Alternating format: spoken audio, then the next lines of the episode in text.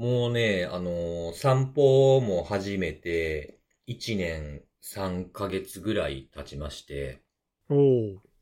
夜中のね、夜中のね。徘徊ねはすごい。で、あの、ちょっと前にも話したと思うんですけど、あの、うん猫を探しながら散歩してるんですよ、みたいなこと言ってて、うん、うん。はいで、もうめちゃめちゃ仲良くなった。それは何？前、このあれで取り上げた時と同じ猫？同じ猫もいるし、そっからさ新たに知り合ったおお、知り合った。猫もいるし、そうそう、ここ、猫触れめっね、ちゃ増えてるんですね。そうそう、ちょうどねな、ちょうど1ヶ月ぐらい前に2匹新たに知り合って、へえ。こそんなコースは大きく変えてないんですよ。おううんで、ちょ、昨日、また一人知り合ったんですよ。いつも一人でいる子がね、一緒に見たことない子といて、うん はい。で、もうなんか、最近寄ってくるよね。おう覚えられたのか？そうそうそうすそう。ごないんか、あのー歩いてたら、車の下から出てきよるんですよ。えへー、ー普通逆ですよ。逃げる感じですよ。本当に寄ってきてはね、い警戒ほんでしてねそうそうそう。で、まあ、その、勝手にこう、名前つけてるんですよね。おうおうで、まあちょっと、まあ夜夜やからね、でまあ小さい声でちょっと名前呼ん、その、よくいる場所で名前呼んでみたりとか、なんかこう、チッチッチみたいな感じでちょっと口で音鳴らしたりとか、する、しても出てけえへん時はあるんですけど、ちょっと歩くと、後ろから追っかけてきおるんですよ。へえ。すごくない？すごいね。そう、だからその、もう本当顔見知りになってる子っていうのも10匹以上いるんですけど、1回の散歩で、見分けつくのすごいですね。10そう匹。。そうなんですよ。で、その10匹の子とかもね、最初の頃は本当に、あの、近づきすらできなかった子とかも、全然、あの、近寄っても、まあ、走ってったらあれかもしれないですけど、ゆっくり行けば、あの、本当触れるぐらいの距離ぐらいまで行けるようになりましたね。変わるもんやなって覚えてるんですかねなんか。まあ何回も会うと分かるのかね。さすがに。うん確かにそうそうそう。だと猫もね、なんかこう、なんていうのかな。生活サイクルっていうのがやっぱ人間と同じなのかあって、最近ちょっと早めの時間に散歩してたんですよ。早めって言ってもまあ、8時、9時とか、まあ、まあ、昔はね、日変わる時とかにも行ってたから、うんうん。で最近ずっとそうしたらもう一切ここにいた頃だと会わへんなと思って、で、昨日あの、久しぶりに深夜に行ったんですよ。うん。そしたら、ほんと何ヶ月ぶりっていうぐらいに、その、ここにおったのに全然会えへんかった3匹、全員に一気に会えた。ええあ、やっぱりじゃあ、時間は結構重要なのかもな。多分なんかその、どっか、どっかで、どっかでなんかご飯もらってて、その後こっちに移動するとか、そんなのがあるのかもしれないですね。あまあ、パターンがあるんだろうね。彼ら、うん彼女らの生活リズムがあるわそうそうけですね。そうそう。なんか、この人らは年の早いから早めにご飯もろとかなもらわれへんし、深夜の奴らはあいつ最悪この時間に来るから、それまでに間に合ったらええかみたいな感じでやっとるかもしれないですね。なるほど。うん、そうそうそう。なんか続けてるといろんな変化が見てわかるなっていうのがね、ちょっと興味深かったというのと、まあ仲良くなれてよかったなっていう。僕、猫によく嫌われるんですよ、なぜか。あ、そうなんだ。うん、犬には好かれるんですけどね。猫とも仲良くなれてよかったなっていうだけの話なんですけど。はい。よかったね。もっと、もっと増えるといいですねオ。チがなかったね。うん。うん。オチはないのよ。いやいや、平平和でいいじゃないですか、平和で。そうそうそう。なんかちょっと最近ね、あんまり明るいニュースも聞かへんから、ちょっとほっこり系の話でもしたいなって思って。そうかそうかいいですね。はい。うん、そうそうそう。ということでね、お便りが来ております。はいあ。りがとうございます。はい。えー、不正アクセスはサイバー攻撃じゃないみたいなことを上司に言われてだいぶ混乱した。上の方々のサイバー攻撃のイメージは標的型みたいなまさしく狙い撃ちされるものだけっぽいハテナというものが来てますね。ああ、なるほど。あまあまあ、サイバー攻撃っていう言葉の定義自体が、まあ、曖昧っちゃ曖昧かもしれないけどね。まあその呼ぶ組織によって違ったりとかもしますよね。なんか結構、広いですよね。ね、使い方がサイバー攻撃っていうとなんか、まあ、いわゆるテロのようなものを指す組織もあって、で、ね、で、それ以外のものはサイバー犯罪みたいな感じでああ、なるほど。分けてるところもあったりする。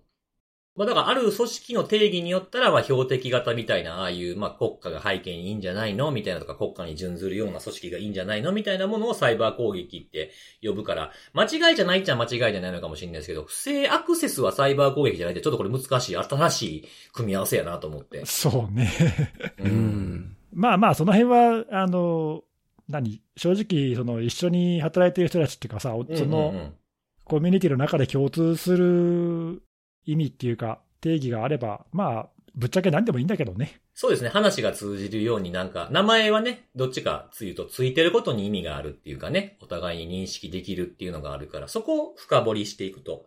けどまあ、確かにおっしゃる通り、割とあの使う人によってばらける言葉よね、それはね。うんうんうんうん。うんそうそうそうそう。まあだからね、その、日本全部で認識みたいなものというよりも、組織個々でこういう言葉の定義っていうので理解を深められるようにしていくのがいいんじゃないかな、なんていうのをこれ見ててちょっと思いましたね。そうだね。うんううん。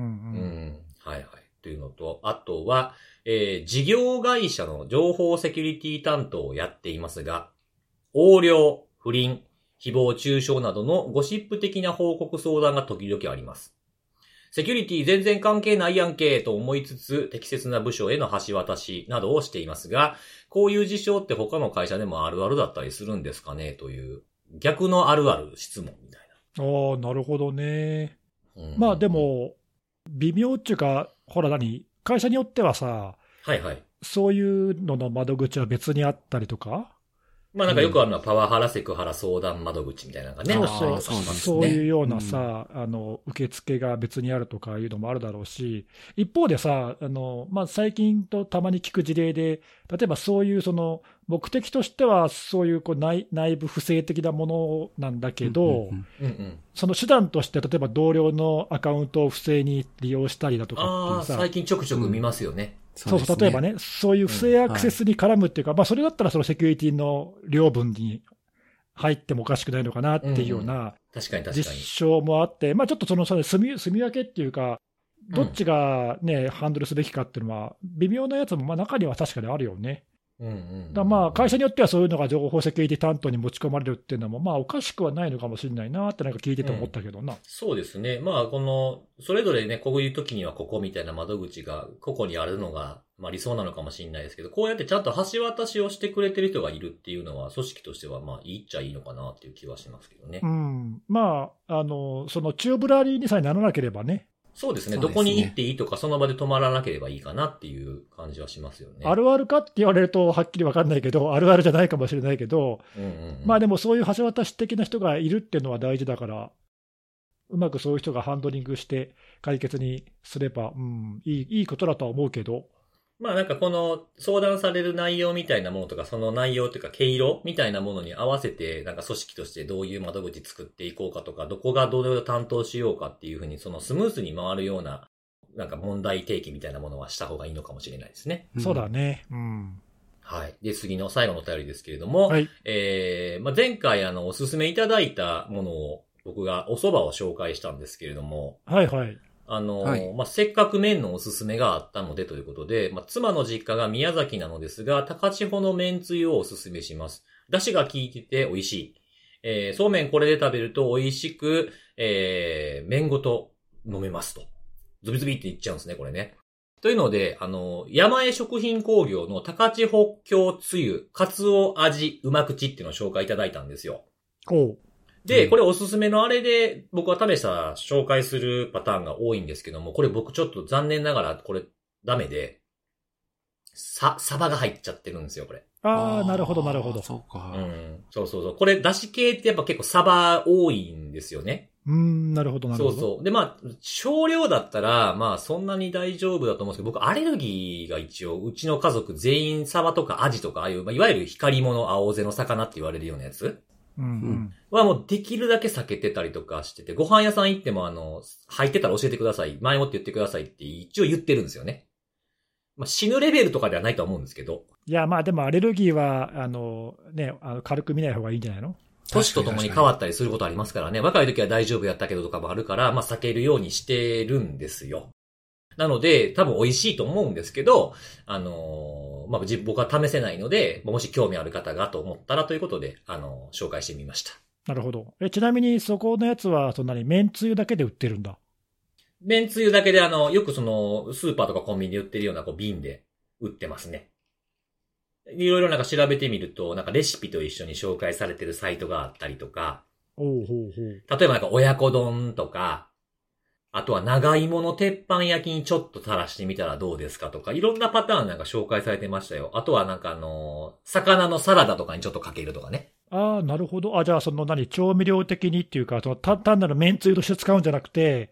そういうお料理とかに材料として使うっていうのもありなわけだ。そうそうそうそう。結構蕎麦つゆってそういうのに使われますよね。あの、お蕎麦屋さんのなんかあの夜の、まあランチタイムじゃなくて、その夜のご飯の時とかってやっぱそのつゆ使ってることが多いから、あの、蕎麦屋さんの一品料理ってちょっと他とは違って美味しいよねみたいによく言われますよね。そうだよね。うん、なるほどね。えー、そうそうそう。だからまあこれからね、あのーそういう麺系を食べる、あ機会も多いかもしれないんで、興味ある方はちょっといつもと違うのっていう形で試してみてもいいんじゃないかなと思って、ここでちょっと紹介させていただきました。はい、ありがとうございます。はい。なんかいいね。あの、一個、一個おすすめすると、そこから派生して、なんか別のおすすめにつながるっていうのは、なんかいや面白いね。そうそうそうそうそうそう。なんかハッシュタグを見ようっていうきっかけにもなるし、僕らもなんか、あ、そんなんあんねやっていうものまだまだいっぱいありますからね。いや、全然ね、知らないものだらけ。その地方の名産なんて本当全然知らないしああ、さ。そうですね。その人たちしか知らんようなものとかもありますそうんもね。そうそうそううん、地元では有名で美味しいんですよ、みたいなものね、いっぱいあると思うんで、うんまた教えてほしいね。はい、ぜひぜひおぜひぜ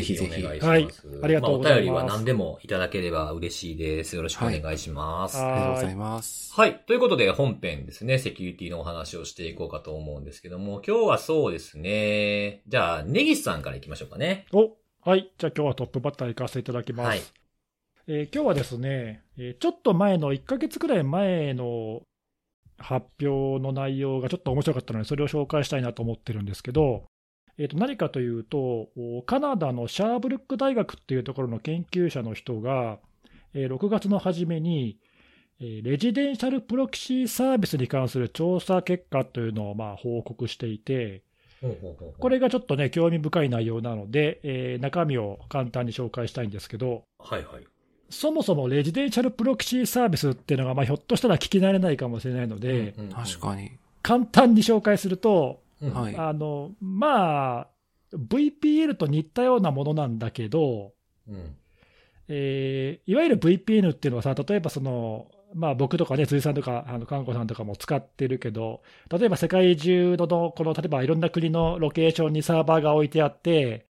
で、そこにまあ VPN のクライアントからつなぐと、まあ、そこを経由して、えー目的地に、えーアクセスできるっていうのは、まあ、そういうもんだよね、あはいはい VPN サービスっていう VPN ってのはね。いわゆるプライベート VPN っていうふうに呼ばれてるあそうそう、そうだね。プライベート。まあ、いろんなサービスあるけどさ、そうそう。うんはい。で、それと、まあ、似てるんだけども、それとの違いは、この residential proxy って言われてるやつは、まあ、その名前の通りなんだけども、うん。えーまあ、世界中で使われて、そのいわゆる自宅とかにあるその普通の一般家庭のコンピューターで、プロキシーのサーバーが動いていて、はいはい。で、えーそのプロキシーサービスの利用者は、そのどっかの見ず知らずの人のコンピューターを中継点として使って、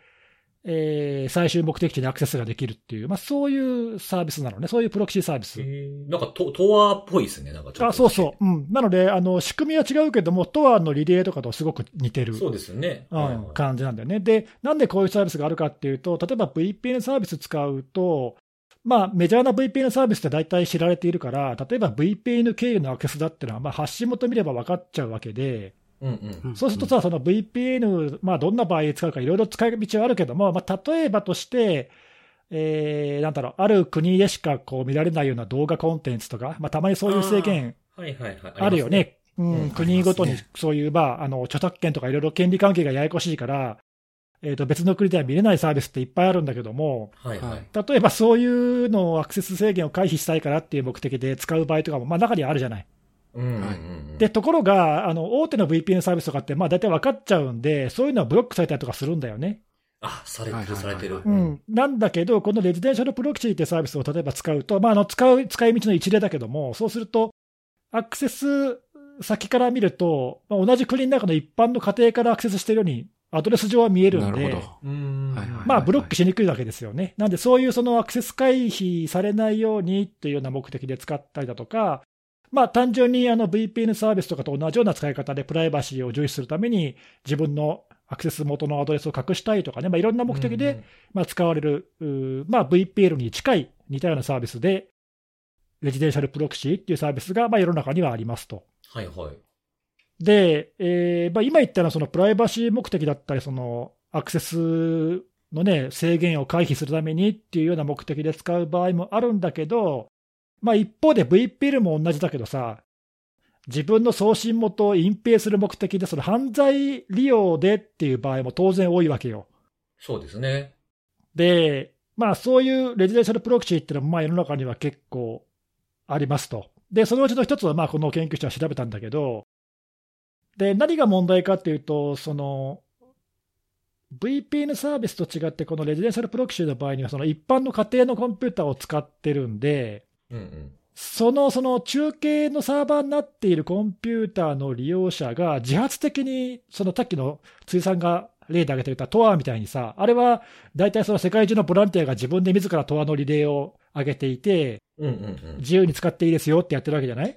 はい。そうですね。で、そうやって自発的にやってればいいんだけども、まあ、中には、そのプロキシーサービスの中には、あのちゃんとユーザーから同意を得ずに、勝手にソフトウェアをインストールしてるケースが見られるわけ。おーおーよくないよくない。うん、だまあこれはだから、まあ、あある種、マルウェアと同じで、そうですね。うん。踏み台ですね。そうそう、勝手に人のコンピューターにインストールして、不備台として使ってるわけで、これは良くないよねと。で、そういうサービスが往々にして不正なその犯罪で使われているということで、まあ、今回、その研究者たちはそのうちの一つのサービスにちょっと注目して、えー実態を調べてみましたと。うーん。まあ、こういう話です。うんうんうん。で、えー調べたサービスの名前っていうのは、911、あの、数字の911ね、911っていうサービスで、これは結構有名なサービスで、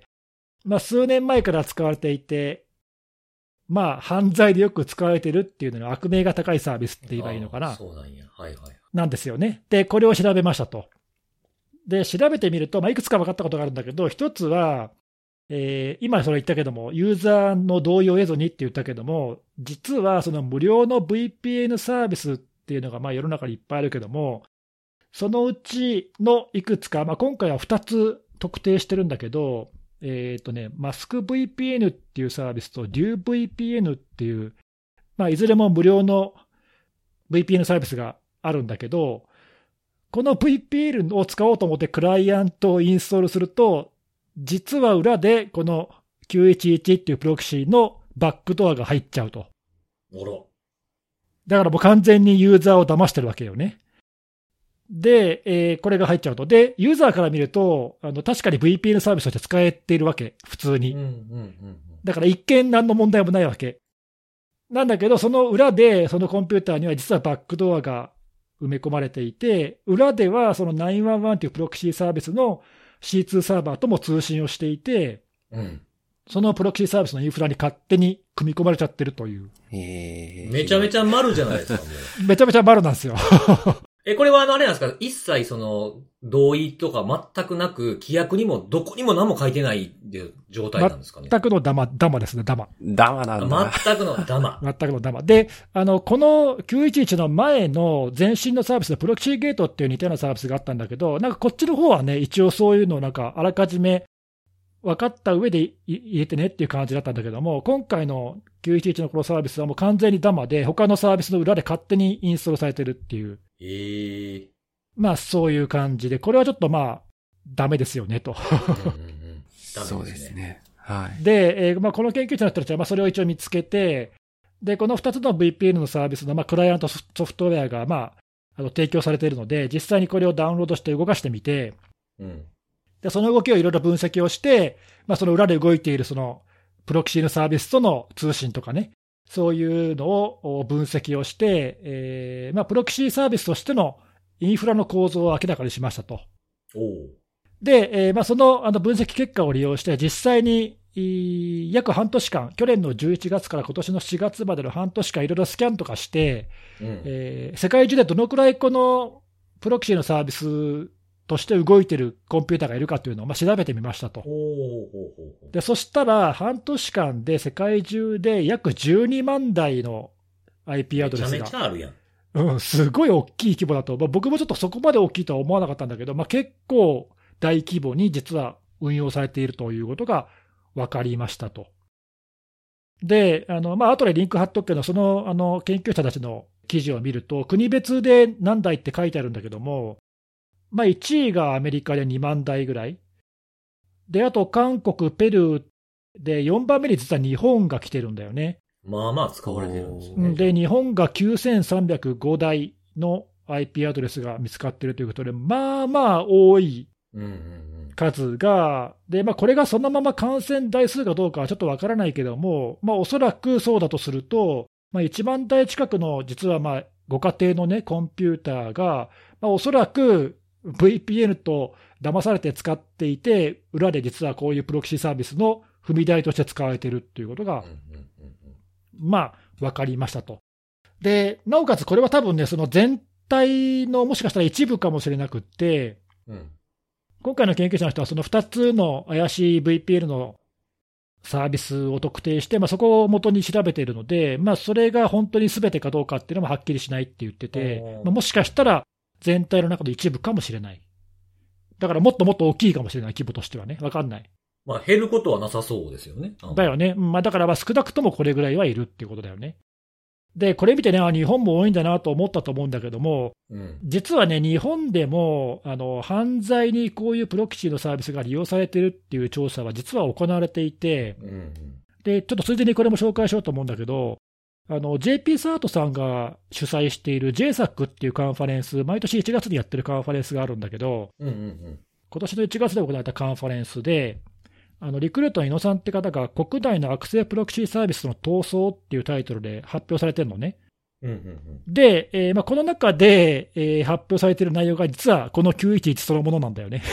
あ、全く同じやつ全く同じ、全く同じサービスなんだ。だよね。で、あの彼らも、その実はあのカードの不正利用だとか、いろいろその不正なあの犯罪で使われているアクターを調べていて、実はそういう人たちが、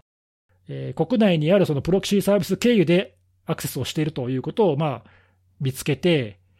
で、えー独自にそのこういったプロキシーサービスがどれくらいあるかっていうのをまあ調べているっていう、まあ、そういう発表内容なんだけども、はいはい。そこで触れているのが実はこの911のサービスで、だからその日本で感染するしてるのが1万台ぐらいいるっていうのは、まあ、全然だからそういう意味では新しい情報ではなくて、もうすでに国内でも知られていて、実際に結構犯罪で利用されているらしいのね。うーん。なので、これはちょっとよろしくない現状だなということで、まあ、おそらくだけど、国内の、まあ、全然気づいてないユーザーが、まあ、ひょっとしたらその、さっき言ったね、無料の VPN を使いたいと思って、うっかりインストールしちゃって、まあ、踏み台として気づかないうちに使えているのかなっていう。まあそういう感じ。で、このあの、井野さんの発表でも触れられてるんだけども、国内でも一応、各警察とかが、こういうソフトウェア入れちゃうと不正アクセスされるから使っちゃダメよとかって注意喚起してるんだけど、まあ、あんまり広まってないのかなっていう気がしてて、うーん。で、今回のその、カナダのこの大学の研究者の発表も、あんまり国内では取り上げられてないような気がするんで、はいはい。全然あの無関係な話じゃないですよっていうことをちょっとまあ改めて言いたいなというのと、あとまあ国内でね、まあ、これ聞いてる人はいないと思うけど、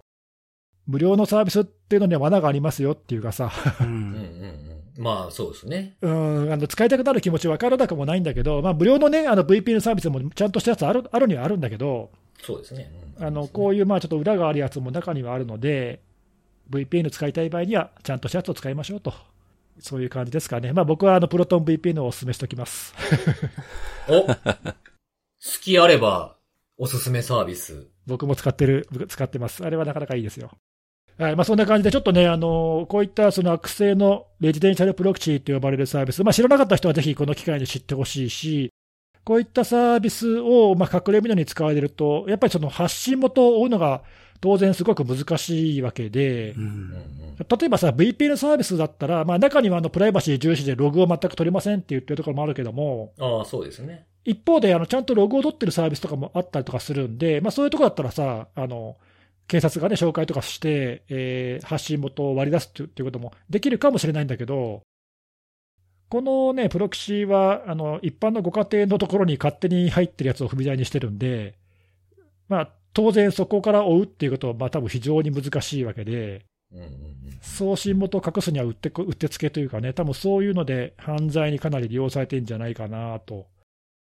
いう感じなので、まあ、もうちょっとあの注目してもいいのかなと、国内でもかなりね、使われてるっていうのが分かってきたので、うん、もう少し注目してもいいのかなというふうに、ちょっとあのこれ見て思いました。まあなんか入れた人よりも、それを踏み台にされて誰かが迷惑になるっていうパターンかな、これ。入れた人ってのはどういうこと？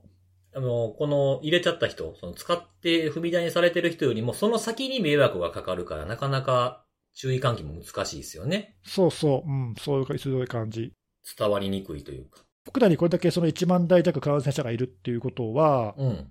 その不正アクセスされた側から、そういうサービス側からね、見ると、国内の一般家庭から不正アクセスが来ているようにしか見えないので、例えばほら、あの極端な話さ、うちは日本だけでサービスしてるから、海外からブロックでいいやみたいな、そういうこともできないし、そうそう簡単に対処もできないっていうか、あとまあ当然、コロコロコロコロこういった IP アドレスってもうしょっちゅう変わるので、うん。非常に変化が激しいんで、ブロックっていうのもそんな簡単にできないのよね。そうですね。うん、なんで、これはね、結構その、今まさに辻さんが言ったみたいに、不正なことで利用されてしまう側から見ると、結構対処がすごく厄介なサービスなんだよね。なんで、ちょっとまあそういう、あのなんていうか、みんなにそういうことを知ってもらって、そういうのにまあ加担しないように、知らないうちに加担しないようにって、ちょっと注意していかないと、まあ、まずはいけないのかなっていうか、うん。まあ、そういう感じですね。なんで、そういうインフラがあればね、それでビジネスしようとする人が出ちゃうのも、まあ、分からなくはないので、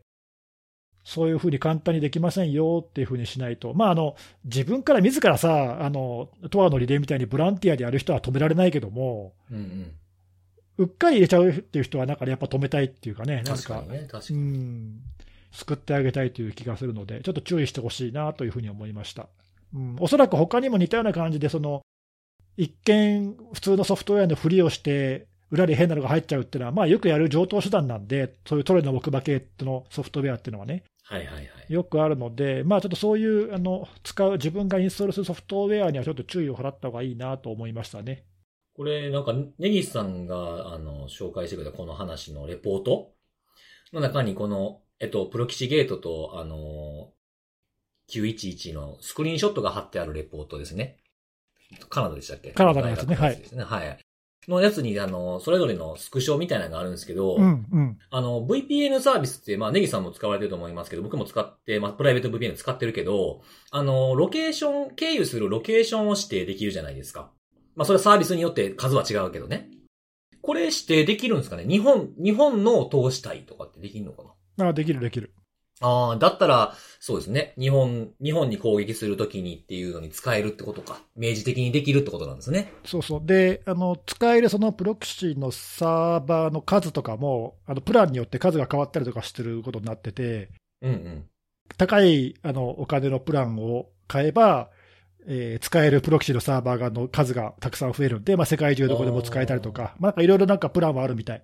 まあ、僕もこのサービス自体は使ったことないんだけども、うん。あのそういうプランとかが出てるんで、うんうんうん。まあ、なんていうの、その犯罪者側から見ると、それなりに使い勝手はいいんだろうね。確かにね。なんか、まあその、日本に1万件って結構なんかい、まあイメージっていうか印象ですけど、ちょっと多いなって思ったんですけど。いや、多いと思うよ。うん、これ、その、まあね、あの、まあ映画とか、日本でまだ公開されてない映画とかを、例えばアメリカやったらアメリカの IP アドレスから行ったらアクセスできるとかっていう、なんか裏技みたいなのが紹介されたりするサイトもあるじゃないですか。うんうんうん。そういったもので、なんか自分からインストールしたっていう以外のものもあるんじゃないかなってちょっと思ったんですよね。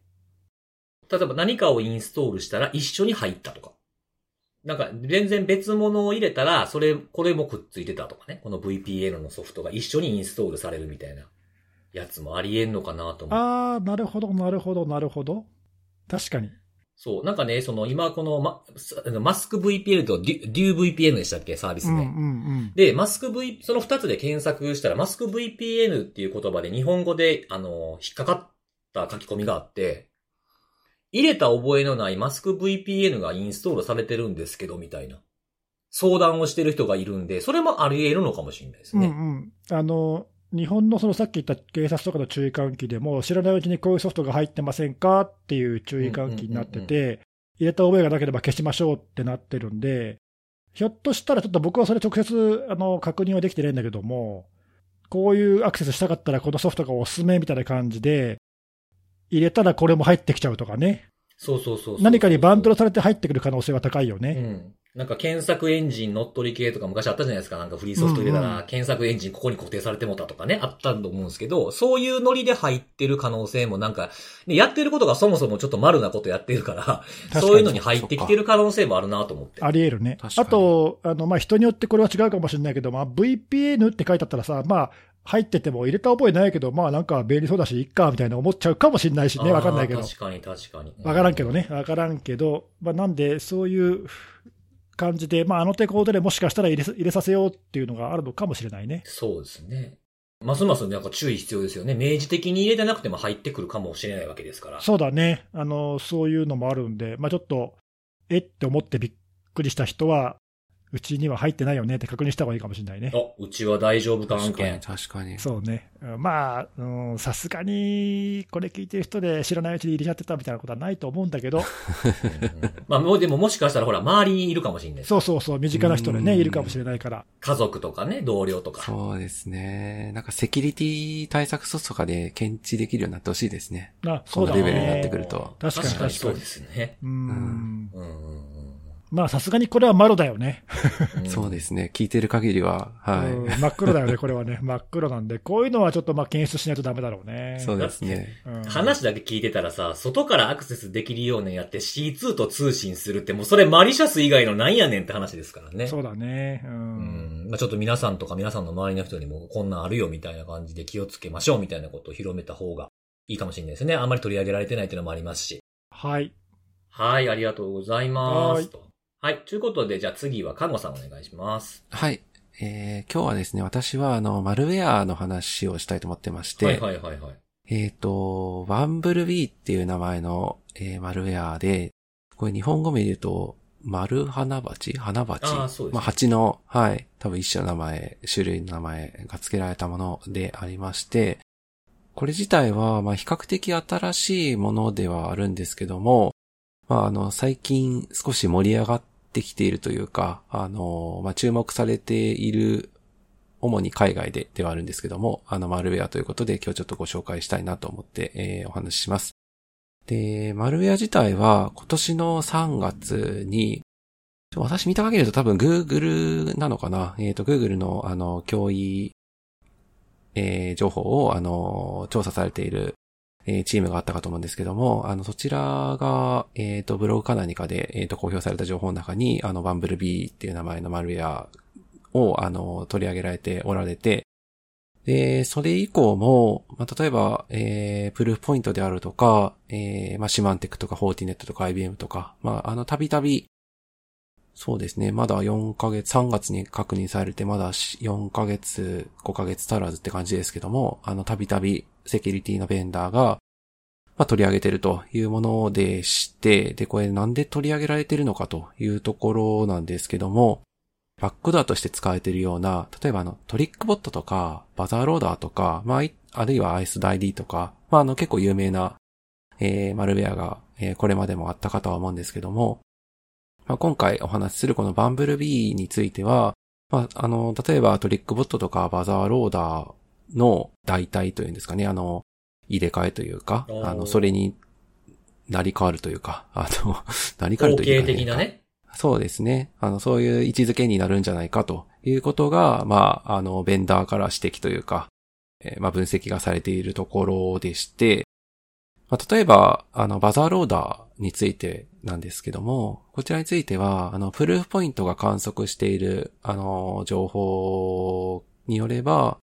まあ、2月、今年の2月20、あ、ごめんなさい、2月16日以降は、バザーローダーは確認がメールとか、まあ、いったものを使っての配信っていうのが確認されていないと。うんうん。で、まあ、そこから少し時間空いて3月からこのバンブルビーが巻かれ始めたというところもあってですね。まあ、あの、プルーフポイントの分析だと、まあ、これまでそういった活動を行っていたグループ、あの、複数あるという話で、少なくとも3つっていうのをな、えー挙げられているんですけども、まあ、そういったグループがこのバンブルビーを使ったキャンペーンに移行した可能性があるという話を取り上げておられたり、まあ、あるいは、もしかしたらもうすでにピンと来られている方いるかもしれないですけども、あの、トリックボットとかバザーローダーっていうのが、あの、開発している、まあ、あるいはそれをばらまいているグループが、まあ、同じじゃないかというふうに言われているところで、うん、まあ、あるいは、あれですかね、あの、リュークとかコンティとかとの関係っていうのも、はい、はいはい、あのー、指摘されているところではあるんですけども、サイバーリーズンの方も4月ぐらいにこのバンブルビーの結構細かい、あの、静的解析をされた記事っていうのを上げておられて、すごい対策の記事なんですけども、うん、部分部分において一部類似点っていうのがトリックボットと、まあ、あの、見られるというところがあったりしてですね、まあ、やはり、なんかその辺の関連っていうのが、あの、もしかしたら、えー、あるんではないかという話があり、で、まあ、この流れから来て、まあ、あの、想像ができると思うんですけども、このバンブルビーに感染した後何が起こるかっていう話については、あの、ランサムウェアがやってくる可能性があるという話があってですね。先行マルウェア的なね。はい。あの、まあ、少し前なんかはエモテットが国内で、まあ、あの、非常に、まあ、今もそうですけども、あの、 takedown 前なんかは Emotet から実際にランサムウェアに、あの、感染というか、えー、まあ、攻撃につながる事例なんていうのも、まあ、実際報告されていたところではあってですね。まあ、あの、今回のこの Bumblebee に関しても、まあ、名前が上がってるものとしては、あの、まあ、すでに、あの 活動は終わっちゃってるんですけども、 Conti であるとか、はいはい、えー、まあ、あるいは、えー、 MountLocker とか、クアンタムランサムウェアとか、はいはいはい、ああいったところっていうのが、このバンブルビーの、えー、マルウェアを通じて、そのランサムウェアのキャンペーンにつながったものということで、セキュリティのベンダーが報告しているというところがありですね。まあ、なので、あの、まあ、現状かなりも、まあ、あの、少し前なんかあの、何でしたっけ？と、スクワードワッフル、ちょっと呼び方ど忘れちゃったな。はいはいはい、スクワーレルワッフルか。スクワーレルですね、はい。はい。去年末に確かお話をして、もしかしたらこれが来るんじゃないかみたいな話をした記憶があってですね、はい、あの、まあ、幸いにして、あの、そのマルウェアは今今は、あの、なんだろうな、特段なんていうかすごい攻撃に使われてるとか、そういった情報っていうのは、公開されてる範囲によっては見聞きしてないんですけども、うんうん、まあ、今回このバンブルビーに関しては、あの、実際に、えー、すでに攻撃が、えー、行われているところであったりとか、まあ、その後のランサムウェアの感染につながるというところが、まあ、実際話として出ているところなので、まあ、ちょっと注目をよりしていかないといけないなというところではあるんですけど、じゃあ、このバンブルビーにどうやって感染させるのっていう話についてなんですが、これ自体はトリックボットとか、まあ、あの、バザーローダとかと、まあ同じような形で、メールを通じてばらまかれるという方法が、あの、基本的に捉えているところではあってですね。ただ特徴的なところとしては、まあ、メールに例えばですね、えっ、ー、と、ハイパーリンクとかが記載されていて、で、そのハイパーリンクをクリックした後に、あの、ZIP が落ちてきますよと。で、ZIP 展開すると、まあ、例えば、エモテットなんかだと、あの、文書ファイル、オフィス文書ファイル、Excel だったり、Word だったりが仕込まれていて、まあ、実行、あの、マクロ実行したらかん、まあ、スクリプト動いて最終的に完成みたいな、そういった類だったと思うんですけども、今回のババンブルビーに関しては、えっ、ー、と、落ちてきた ZIP の中に、イメージファイルっていうんですかね、あの ISO 形式の、はい、はいはい、あちらのファイルが含まれていて、で、それを開くことで、えー、まあ、感染すると。まあ、そういったものが、まあ、比較的共通の手口として用いられていると。まあ、今は ZIP 形式の話、ZIP 形式を使った話したんですけども、あえー、例えばメールの中にハイパーリンクではなくて、HTML ファイルがそのまま記載されていて、で、そこからまた ZIP 形、えっ、ー、と、ZIP 形式の ISO に誘導されたりとか、まあ、あるいは問い合わせのフォームに、あの、苦情装った投げ込みがあって、で、その中に URL が書いてあって同じようにまた ZIP 形式の ISO ファイルが落ちてくるとか、まあそういったような手口が、まああの共通的に捉えているところが多いと。まあ、多分、あの、慣れてらっしゃる方だと ISO 落ちてきた時点でだいぶ不審さに気づけると思うんですけど、うんうん、あの、まあ、あんまり慣れてない方でしたら、まあ、そのまま実行してしまいかねないだろうなというところと、あとこの ISO が使われている背景としては、まあ、やっぱりマークオブザウェブっていうんですかね。あの、要はインターネットから落としてきたファイルですよっていう、そういったあの、マーキングが、Windows だとあの NTFS の代替データストリームで付けられて、で、そのフラグが立つと、オフィス文書なんかだと、あの、保護されたビューでしたっけ？仮になんかマリシャスなものであっても、すぐさまそれが動くような形ではない、まあそういった状態で、えー、開かれるっていう、そういう仕組みが、あの、Windows なんかには備わってますけども、ISO 形式のファイルの場合、まあ当然、あの、インターネットから、あの、ISO ファイルをダウンロードすれば、ISO ファイルそのものには、インターネットから落としてきたっていうフラグは立つんですけど、うん、ISO 形式そのものが実行されるのではなくて、それ自身は、まあ、いわばコンテナっていうんですか、はい、あの、中になんか複数のファイルが内包されていると。うん、まあ、そういったものであって、まあ、残念ながら、その ISO ファイルの中を、まあ、例えば、えー、何ですかね、呼び込み？えー、した場合、その呼び込みした中に入っているファイルには、残念ながらそのフラグが立たないと。いわば、ローカルにあるファイルと同じ扱いをされてしまうというところがあり、まあ、あの、インターネットから落としてきたファイルに対して働く保護機能がバイパスされてしまう可能性があるということで、まあ、わざわざこの ISO を使ったばらまきっていうのをやってるんだろうなというところではあってですね。まあ、この辺特に慣れてらっしゃらない方が受け取られると、まあ、そのまますぐ刺さりかねないなという話にあってですね、ちょっとやっぱり気にしておいた方がいいかなというところで、で、私見てる範囲だと、まだ、もしあの、これ聞いてて、あの、もううち来てるよとかっていう話があればぜひ教えていただきたいんですけど、いいね、まだ日本、日本語圏だと、このバンブルビーのマルウェアが、なんだろう、日本語の、例えば、えー、メールの件名であったり、うん、内容で、メール本文であったりっていうので、来たって話を、なんか公のレポートとかで見た記憶はないんですが、実際あの、韓国なんかでは実、あの、すでにアンラボとかは、韓国の、まあ、ハングル文字で届いた事例なんかを掲載されてはおられてですね。なので、まあ、日本に来てても、すでに来ててもおかしくはないなとは思いつつ、まだそういった事例は聞いてないので、まあ、来始めたらですね、まあ、やっぱりちょっとこの辺は、要注意だなという感じではあります。はい。ちなみに、ちょっと手口は、あの、細かく私も把握できてないんですけど、はい。エモテトと同じくスレッドハイジャックされたメールも確認はされているので。あ、割り込んでくる系です、ね、そうです、そうです。はい。これどうやってスレッドハイジャックに至ってるのかっていう、ちょっとその辺私細かいところ把握してないんですけど、うんうん、あの、実際に、あの、過去やり取りされていたメールにプラスでくっつけて送られてくる。まあ当然あのさっき言った ISO の ZIP 形式のファイルにつなげるっていう、そこは共通の手口であるんですけど、まあ、あの、騙す、騙しの手口がスレッドハイジャックっていうのも確認されているところではあるので、まあ、ちょっとこの辺はやっぱり日本に来たら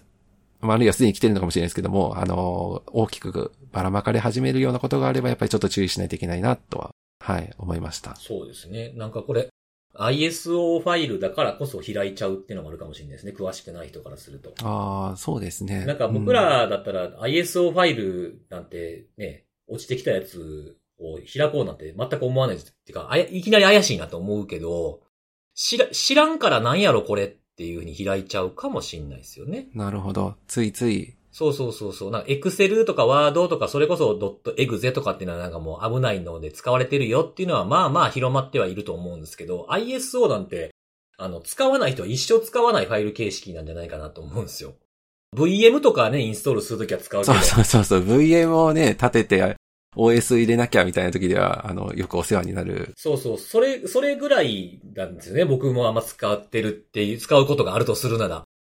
だから逆にうん、知らんなと思ってプチプチってなんか警戒せずに開いちゃう人もいるかもしんないなっていうのが思ったのと、ね、あとは、その、まあ、こういうバンブルビーがその今ね、その日本で観測っていう情報が今、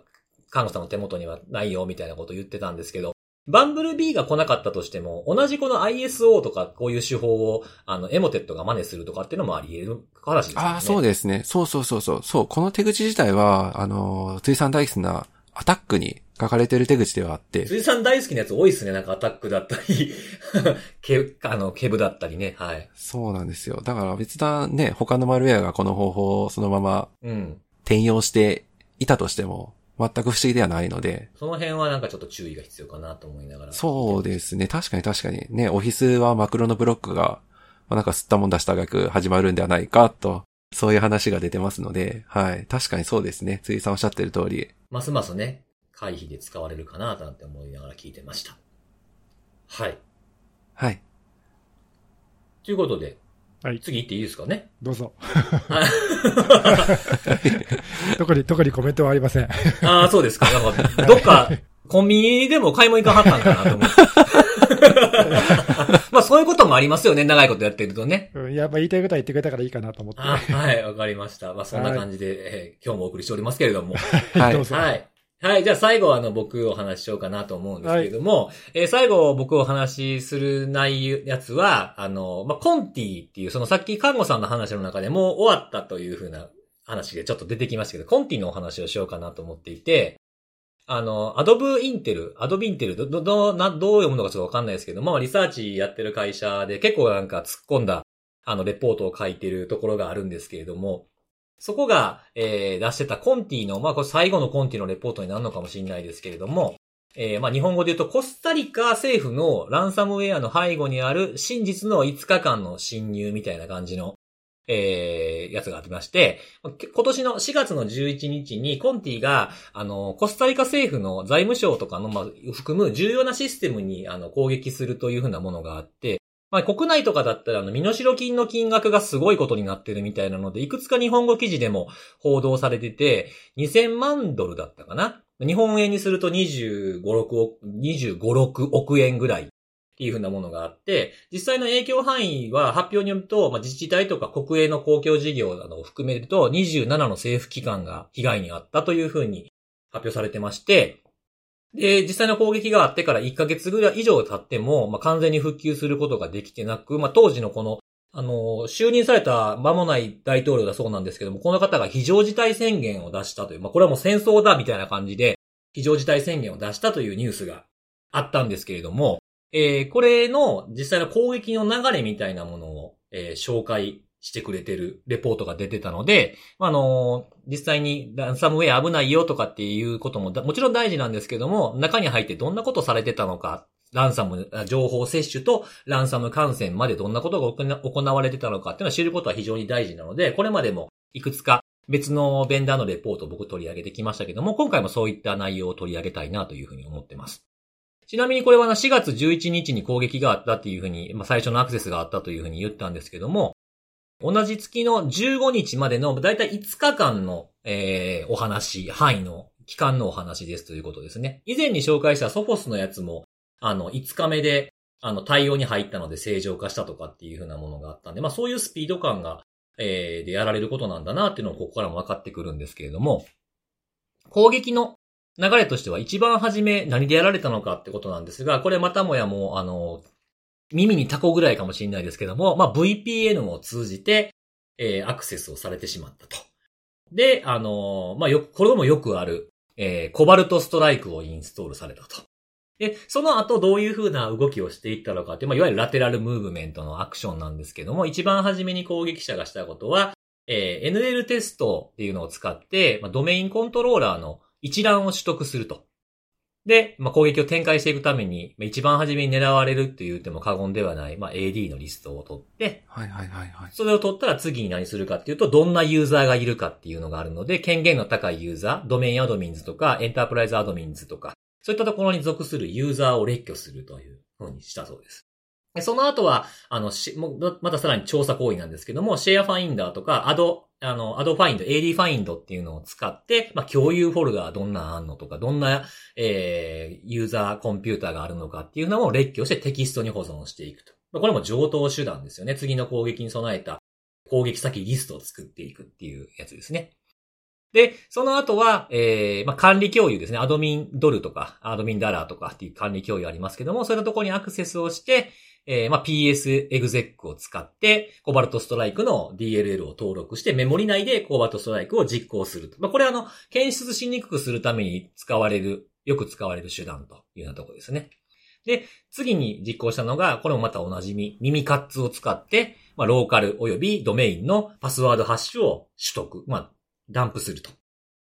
で、えーここからどんどんどんどん被害の大きさが増していくわけなんですけども、えー DC シンクっていうのを使って、まあ、アクティブディレクトリの情報を、まあ、複製する。これ複製すると複製した中から、あの、パスワードをハッシュ化したものを盗んだりとか、それを解析するのに使うとか、っていうようなことができるのと、それに加えて、以前ネギスさんが多分紹介してくださった、えー、ゼロログオンの脆弱性を使って、えー、AD を攻撃するというふうなこともしていたそうです。おなんか懐かしいね。そうなんですよね。まあ、これがまだ直されてなかったってことなんですよね。刺さるもんなんですね、まず、そうそうそうそう。で、まあもうここまで来れば、もう、あの、詳しい方はわかると思うんですけども、ここの時点でもほぼほぼネットワークの大部分を掌握できている状態と。確かに。いうところですね。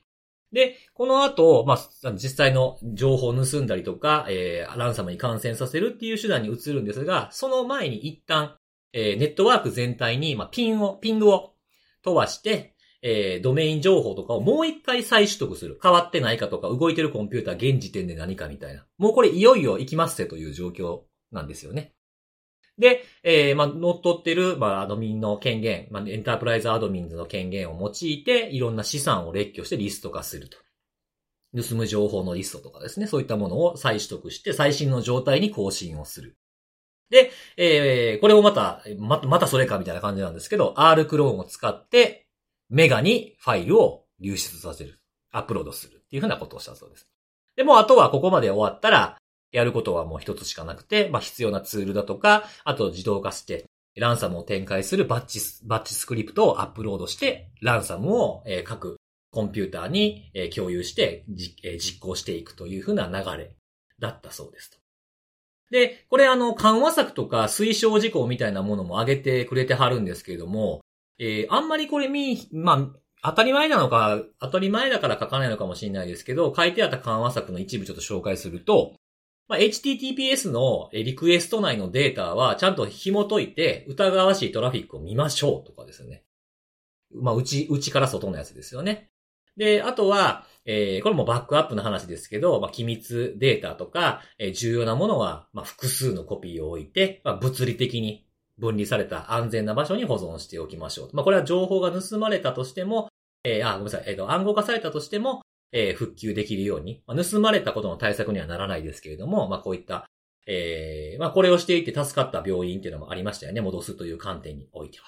で、あとこれまあ僕よく常々言ってることなんですけど、まあこういう攻撃に使われるような、あの、ツール。これはあの、マリシャスなものとか、そうじゃなくて、もうそのネットワーク内に、ネットワーク内もしくはコンピューター内に鼻からえ入っている、そういったネットワーク調査系のツールとかに、えちゃんと重点を置いて調査を、え監視をしておきましょうとかですね。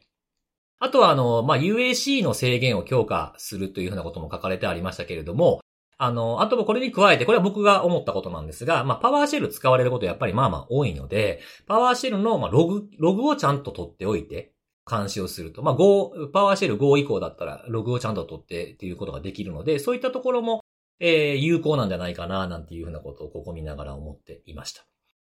で、まあ、あの、このポッドキャスト聞いてくださっている方だと、まあ、看護さんも、ネギスさんも、そうだと思うんですけども、まあ、なかなかにこう、典型的な攻撃の展開方法かなと。ね、まあ、他の、うん、レポートと比べると、ちょっと詳しめに、あの、コマンドとかも書いてくれたりするので、まあ、あの、丁寧だなというような印象を受けたんですけれども、コンティといえばほら、あの、マニュアルが流出したことでもちょっとお馴染みというか、有名になってた部分があるんですけど、まあその R クローン使ってメガニとかっていうのも、もうあの、マニュアルの中に完全に書いてあるんですよね。確かにそうですね。うん。で、あの、流出したファイルの中とかを見ると、その、まあ、設定ファイル読み込ませることもできるんで、あの、メガの認証情報とかを書いておけばね。まあ、それぐらいに使われてるっていう風なものがあるので、まあ、やっぱマニュアルがあるっていう風なことは、攻撃者を増やすというか、底上げをするっていう力もあるんですけど、同じような似たような攻撃がやっぱり来やすくなるっていうふうに、守り側に、守る側にとっても、まあ、ちょっとプラスになるんじゃないかなというか、相手の手口がわかりやすい、こういう事例共有されてたりとかするとっていうのはちょっと思いましたね。で、試しに、あの、他にこういう事例紹介してるのないかなとかっていうふうに調べたら、去年の11月に DFIR がレポートを出してて、さっき看護さんの話もちょっと言ったバザーローダーからコンティが来たっていうレポートを出してるんですけれども、はい。これもなんか同じようなやっぱ手口なんですよね。マニュアルに沿ってるのか。まあ、ところどころ違う部分はあったりとかもするんですけど、まあ、大枠はほぼほぼ一緒。で、あの、ちょっと興味深いなっていうふうに思ったというか、まあ、その、まあ、サンプルが少ないので、あの、たまたまかもしれないですけれども、この DFIR のやつも、5日目でランサムを展開してるんですよね。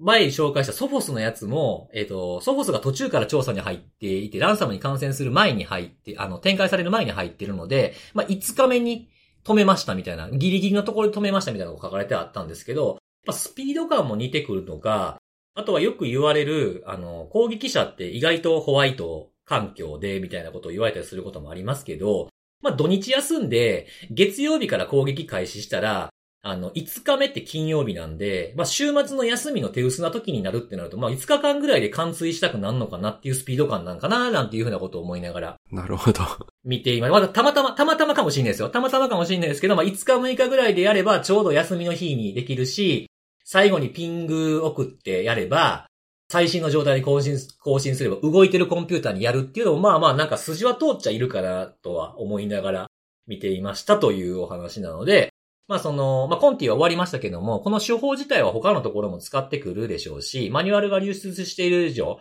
あの参考にする攻撃者もいっぱいいるんじゃないかなっていうふうに思うので、まあ誰がとかいうよりも、この手法を、まあちょっと注目して、まあ自分たちのえネットワークとか監視体制とかっていうのを見直してみるっていうのは非常に有用なドキュメントなんじゃないかなというふうに思って紹介させていただきました。なんかさ、この記事にも書いてあるけど、ええ。まあそんなにその攻撃手順として、手法として洗練されてるわけじゃないけど、うんうん、と書いてあるんだけど、そのまあ確かにその何、検出をこう回避してやろうとかさ、できるだけそう見つからないようにみたいな、そういうのがそんなにあるわけではないというか、うんうん、なんかあの見てて思ったのはさ、その、うん、マニュアル化してるっていうのと多分同じことかもしれないけど、なんかペネトレーションテストの手順書を見ているようだというか。ああ、はいはいはい。ね、本当に。そう。レッドチーム演習受けてるとそんな感じになるわけそうそうそうそう。なんか、特にまあ見つかることをあのためらわずに攻撃手段を組み込んだらこんな感じになるかなみたいな、なんかそういう手順に見えるんだよね。だから、納得感があるっていうか、なんていうの、うん、わかるわかる。なんか、読んでて腑に落ちるっていうか、ああ、次これやんねや、確かに確かに、みたいな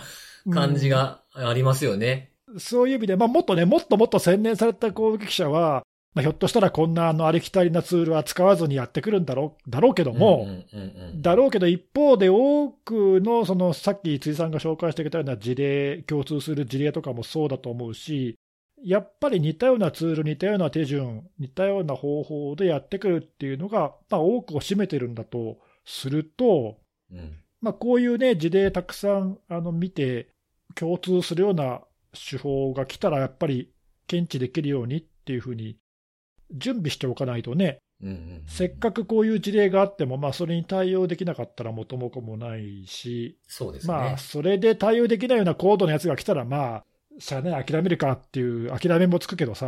はいはいはい、はい。なんかね、こういうその手順書とかマニュアルにありそうな手順でこう来たら、うん、なんか止めたいよね。そうですよね。なんか使ってくるツールとかもね、もう R クローンですかとか、ね、そうそうプロセスハッカーですかとか、は、知ってる知ってるみたいなものはやっぱりね。ね、まあ知ってる知ってるかな、知っておいてほしいというかね。そう、また耳カツですかとかさ、もうどんだけこういう手順を聞いてきたんだろうっていう手順が繰り返し繰り返し使われてるわけなので、まあ、それだけその公益側にとって、その、なんていうの、効果的なんだろうね、やっぱりね、こういう、あの、よく使われるツールが何度も繰り返されるっていうのは、やっぱりそれだけ効果的な手法だと思うんだよ。そうですね。うん、だからそれをこう止められたら、やっぱりね、攻撃側もおって思うだろうし、なんか別の手法を探して、あたふたするんだろうから、うんうん、なんかこんだけさ、ちょっと、あの、さっきその、ペペレートションテストがレッドチームっぽいって言ったけども、なんか手順書通りにやられて、それが見事にスパーンとはまっちゃったらさ、まあなんかこう、お手上げだよね、これは そうですね。ここれはダメだよね。だからね、なんかどどっかでこれを止めるなり、検出するなり、やっぱできるようにしないといけないんだなってのが改めてね、うん、思う、思うね、これね。そうですよね。検出したり止めたりとかっていうのはすると、今ね、ネギさんがおっしゃったみたいに、その、攻撃者も、あ、うまいこといかへんやんけってなるじゃないですか。うんうん、で、マニュアル通りにしか、マニュアル通りにできるっていうこと自体は、それはそれで、あの、まあ、能力としてあるとは思うんですけど、マニュアル通りにいかなかったら、応用効かなくなる攻撃者も多いと思うんですよ。ね、そこが、うん、ほら、いわゆるペンテスターとかの腕の見せどころなわけじゃんそうそうそうそうそうそうそうその場で臨機応変にみたいなさ、うん、そう。でもなんか、やっぱマニュアル化されてる人たちっていうのは、その応用機関へん人も多いんじゃないかなっていう気がちょっとしていて。そうなんだよね。うん、そう。で、あたふたすると余計な痕跡残して、余計に見つけやすくなるんじゃないかなと思うんですよね。止めれるかどうかというよりも前に。そうそうあの、そういうところでも対応できる高度な攻撃者は、まあ、もちろんいると思うんだけど、まあ、そんなにあの多数じゃないとするとさ、はい。だいぶハードルが上がるよね、やっぱね、そういうことでね。そう。一つ止めるだけでも結構な効果あるんじゃないかな、なんていうようなものは、ね見てて思いましたけどね。ね、ひょっとしたらそれで、その、何？わかんないけど、平均して5日ぐらいのところがさ、もっと時間がかかって見つけやすくなるかもしれないしね。そうそうそうわかんないけどで、その間に止められるかもしれないし、わかんないけどさ。そうなんですよね。うんまあ、そうやって、やっぱちょっとずつでもその攻撃側のそのハードルを上げさせていかないと、うんうん。やっぱりね、勝ち目ないからね。いや、でも面白いね。あの、いや、なんかこういう、なんかね、マニュアル通りっていうか、手順通りにやっぱ来るんだなっていうかさ。ね。なんか僕も、まあ、根岸さんに言われて、こう今、手順みたいなのももう一回読み返してみ、ざーっと読み返してみたら、ちょっと僕からすると懐かしさすら感じました。なるほど。やったやったみたいな？そうそうそう、あ、これ使った使ったみたいな、あ、これ、これが出てくる前はこのツール使ってたなとかね。うんうんうん。そうそう、懐かしさすらあるなっていうふうに、はい思い起こしましたという感じでしたね。ね。うんまあ、今はこういうさ、あの、見つかったとか観測した攻撃手法を、まあ、共有してくれる人たちがいるわけなんで、そうですね。ね、ほら、前は、前はってか、一昔前はさ、そういう攻撃手法ってのは、まあ、あの何？その、ノウハウだったわけじゃん。はいはいはい。例えば、ペンテストする側とか攻撃する側のうんノウハウだったわけで、まあ、あんまり共有されないことの方が多かったと思うんだけど、確かにそうですね。まあ、今はさ、あの、よほど高度なものはまあべ別にして、うん、この手のね、まあ、ランサムだったり、マルウェア感染とかしてきて、その後っていうラテラルしてくるみたいなやつは、うん、まあまあ、よく手法が共有されるから、ね、僕らもその知る機会が結構、前よりもだいぶ増えてるし、確かにそうですね。うん、だこういうのからやっぱり学んでいく必要があるよね。うんうんうん。なんかまあそういう情報が公開されるようになったとかっていうのは、のなんかノウハウでとかセキュリティ上の理由でとかいうものが、うっすらな、うっすらこうなくなりつつあるというか、薄れてきて出てきてる状況っていうのはいいことですよね。うん、もうなんかありきたりっていうかね、当たり前のようになってきてるから、もう隠す必要、意味ないっていうそうですよね。共有せえへん方が逆に危ないやろっていうふうな判断ですよね。そうそう、むしろあの大々的に注意喚起する方がメリットが大きいよね。うんうんうん確かにうんそうですね。まあこれ、まだ、まだまだでもこういう突っ込んだやつっていうのは、まあ英語のドキュメントの方が多いので、まあ日本語とかでも出てくるといいかなとは思いましたけどね。確かに。まあまあ、それがないからここで喋ってるっていうのもあるんですけど。そうだね、紹介していきましょ う、そういうのも。そうですね。うんはい。はい。ということで僕からは以上でございます。はい。ありがとうございます。はいということで今日も3つのえーセキュリティのお話をしてきたので、最後におすすめのあれなんですけれども、えー前回、あの、情報提供いただいて、あの、まあお蕎麦を紹介したっていうのは冒頭でも言いましたけれども、それによって僕が予定してたですね、あの、ほんまにどうでもいい、おもんない、あれ。はい楽しみにしてた、今週。はい。あのー別、決して、あ、さっき言うときたいのは、決して、あの、ネタ切れしてるってわけじゃないんですよ。分かってる分かってる。大丈夫よ。あのはい。あの、あれやったら、その、僕来週紹介するのも、もう決まってるぐらいやからさ。あ、そうなんだ。うん。で、今日紹介するのはですね、知恵袋的なというか、おあ、ヤフーじゃないですよ。おばあちゃんの知恵袋的なとか、そういうふうな意味ですけれども、あのーまあ、これ多くの方に関係するかどうかわかんないですけど、あの、着れなくなった T シャツどうすんねん問題みたいなのが、ーおー切れなくなったって何？縮んだとかそういう意味？縮んだもそうですし、まあ、自分が膨らんだでもいいですけど、どちらかだと思うんですよ。あの、あの、虫に食われたとか、穴開いたとか、ほつれたとか、それはちょっとむごめんなさいね、無理ですけど、あーはいはい。はい、これ実際に僕が、あの、やってることなんですけどね。はい。主にこう、まあ僕ちょっと体大きくなっちゃったじゃないですか。ああ、鍛えてね。うんそうそうそう確かに確かに。そう。はいほんでね、あの、多くの T シャツが、本当になんか3、4ヶ月前に買った T シャツすらちょっと着れなくなったりとかしてた時期があって、えー、うん。でね、それを、あの、もったいないじゃないですか、そんな着れるもん捨てんの。あまあまあね。うん。で、まあ、うん外に着ていくもんじゃなくて、まあ、家でこう、なんていうの、パジャマ代わりに着るようなうん。T シャツってあるじゃないですか。昔外で着てたけど、みたいなやつとか。あるある。僕も結構そういうのやるけど。そうだ、楽ですからね、そういうのね。うんうんうん、逆にあの、くたくたなってる方が柔らかくて楽みたいなのもありますし。ああ、そうね。うん。そう。で、それで、まあ、こう切れなくなったので、僕がやっているのは、T シャツを切って、腕の、あ肩のあたりから、その胸の下ぐらいまでざっくり切って、タンクトップにしてしまうっていう。ほー、なるほど。体が大きくなって切れなくなるっていうのは、大体その肩とか胸のあたりが苦しくなってくるのか、まあ、お腹のあたりなんですよね。で、まあ、その僕の場合は、その身幅体の身幅は結構そのゆ、あんまりこうピチッとした T シャツあんま好きじゃないので、ああ、もともとサイズ大きいんだ。ちょっとこう、うん、あと僕ほんで、まあ僕の体型依存なんですけど、あの、肩幅が結構あるんですよ、もともと。うんうん。で、肩に合わせると、必然的に身幅がでかなるんですよ。なるほど。うん。まあ、まあ、まあ、悪く言えば、あんまり合わない形っていう感じなんですかね。それやから、上だけ切ってしまえば、ゆったり切れるのには変わりないんですよ。なるほどね。頭いいね。でね、これね、なんで気づいたかっていうと、よくやってる、あの、職業の人がいるんですよ、これを。おうレスラいや、言うと思った、絶対。だよね。そっから来てるんだよね、これ、多ー。分。そう。あのなるほど、レスラー聞いとかっててそのて思ったよ。本当ですか？すごいなんかその、特注の衣装を着てくるレスラーもいるんですけど、うんうん。やっぱりこうちょっとその、タイトルマッチとかじゃなかったりとか、普段のこう、なんかひ、なんていうのこう、平易なし、平易なって言い方おかしいな。まあ、日常的な試合？カジュアルな感じでね。そうそうそうそう、自分の、その、属してるチームだとか、うん。はいはい。あとはその自分の T シャツとかが彼らはあるわけじゃないですか。で、ほとんどの人はタンクトップになってるんですよ、切って。まあ、あれか、レスラーの人は、二の腕とかすっごい太かったりするもんまな。あ確かに。そうそうそうそう、やっぱその肩周りというか胸周りというかね、うん。すそのあたりがたくましいもんね。えげつなくえぐれてるんですよ。うんうんうんで、。人によったら、もうそのタンクトップの、あの、肩とかだけじゃなくて首の周りも切ってて、なるほど。もうなんかタンクトップの肩に乗ってるところがもうこれキャミソールちゃいますのいうぐらい細なってる 人とかいるんすよ、やっぱり。なるほど、なるほど。で、それを見てて、あ、これやったら切れんちゃうかと思ってやったら、もう、みものの見事に切れたんですよ。なるほど。そういうアレンジを自分でするわけだ。そうそうそうそう。なんか最近はね、なんか大量消費の時代とか言われてはいますけど、僕結構ほんまに10年以上履いてるスウェットのパンツとかもあるぐらい、あの、結構大事にするんですよ。えー、物持ちが結構いいね。そうそうそう。ね僕20、今古い、一番古いやつで26、7の時に買ったナイキのジャージまだ着てるもん。へえあの、上は大きくなったけど、下はそうでもないんで、まあ着れるんですよ。ー、なるほどね。うん。そうそうそうそう。だからなんかちょっとすぐに諦めて捨てるんではなくて、家で着るんやったら、ちょっと切ってみるっていうのもいいんじゃないかなと思って。そっかそっか。俺結構衣類は着れなかったらリサイクル出しちゃうな。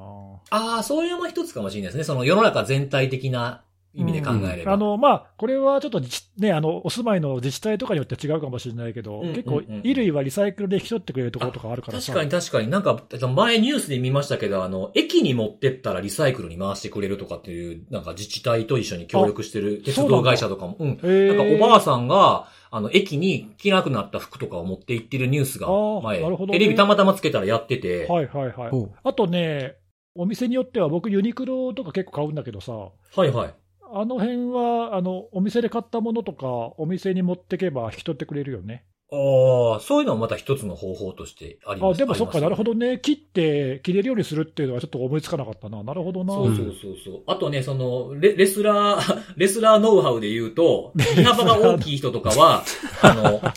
横を切るんですよ、そ横。のノウハウ。あ、横で、なるほど、なるほど。うん。そのあ、え、横っていうの？は、スリット入れるみたいな感じ？そうそうそう。だから前掛け、後ろ掛けみたいな感じというか、なんていうんですかね。なんとなくわかります？そうそうそうそう。そうすると、はい。まあ、あんまり切りすぎたり、おと切り落としすぎたりすると、それ服なんかみたいなことに なってくるんで、あの、寒くないとなのかわからなくなそうそうそうそう。そうそうそうそう。ちょっと見栄えとのバランスっていうかね。確かにね。まあ、家だとね、あの、楽、楽だったらいいと思うんですけど、まあ、新たに買うっていう前にや、ね、捨てるぐらいやったら試してみても、なんかいいんじゃないかなっていう。確かに、確かに。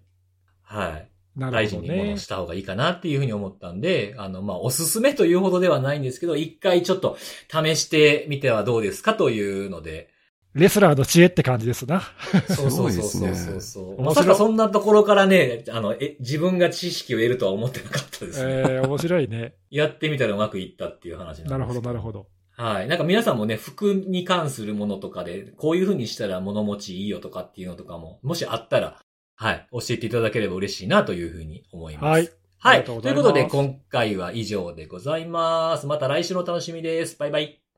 バイバーイ。